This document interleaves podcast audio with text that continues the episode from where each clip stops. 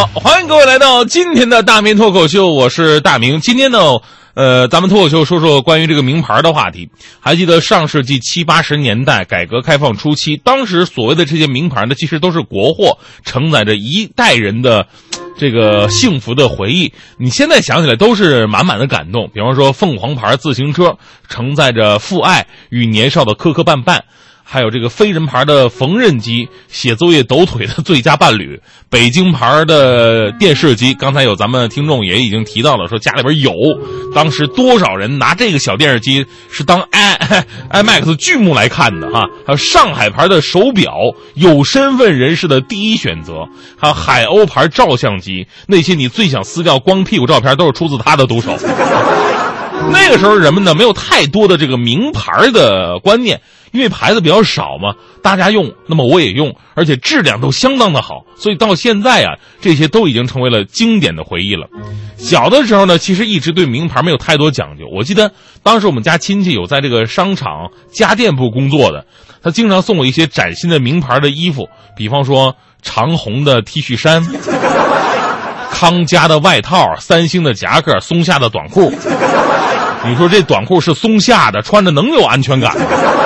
而且每次穿这些衣服啊，出去我都会被人当成是修电器的，你知道吗？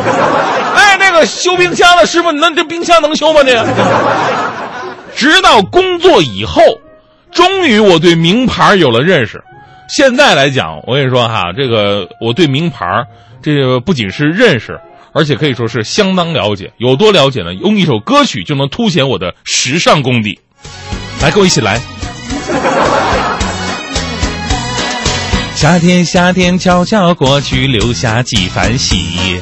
呀，心底呀，心底还有阿玛尼。晚风吹过，温暖我心底鲜亮的哭泣。宝格丽，宝格丽，怎能忘记？哎，不能忘记你，哦，我的蒂芙尼。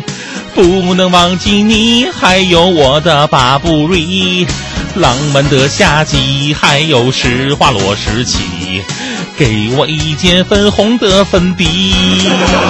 哦，夏天夏天悄悄过去，我爱瓦萨奇，耐克和阿迪都不如 D N G。就在就在星光天地，我又遇见你，你在逛着 LV。看这，自从认识这么多名牌，我我我整个人我都不正常了。有句话说得好，成本后面加一个零叫名牌，成本后面加两个零叫奢侈品。成本后面想加几个零，你加几个零，那那就文物是吧？如果你只是为了名牌而名牌的话呢，你将会失去很多东西。前两天我就看到我的前任搭档黄欢了，啊，黄欢同学居然买了一个爱马仕的包。哎呀，你说。我说你这离开我，你整个人变得如此的浮夸呢啊！这不是钱的问题，这是价值观的问题。当时我语重心长的我教育他，我说欢欢呐，你知道一个爱马仕的包包可以去欧洲玩一圈吗？就算全世界你都玩遍，你可能还没花一辆跑车的钱，对不对？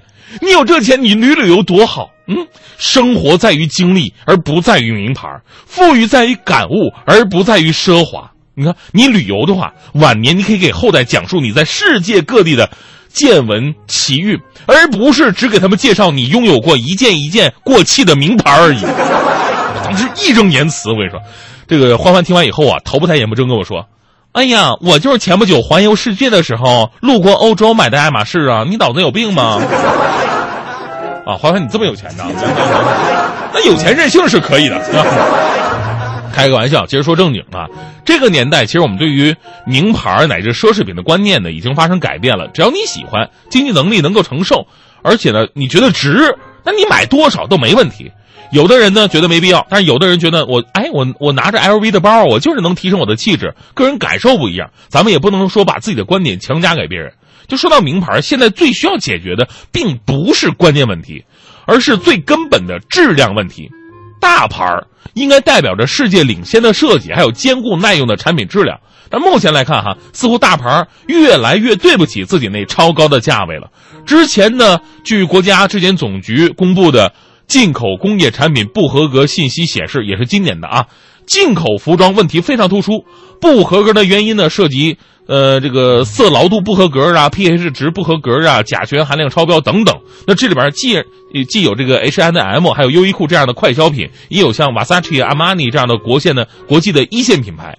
在奢侈品进口量剧增的同时，问题消费品也是纷纷的涌入到国内市场当中，不仅扰乱了正常的进口市场秩序，而且对消费者的权益啊也造成了巨大的损害。国内消费者对洋品牌的盲目崇拜是亟待改变的。大家伙有的时候去喜欢去那个奥特莱斯买那些进口的打折的那些名贵的一些。产品啊，但是各地的奥特莱斯的商品的合格率呢，都是一个大问题。比方说，在上海，上海今天就检测出来，他们的奥特莱斯不合格率居然超过了四分之一呀，对不对？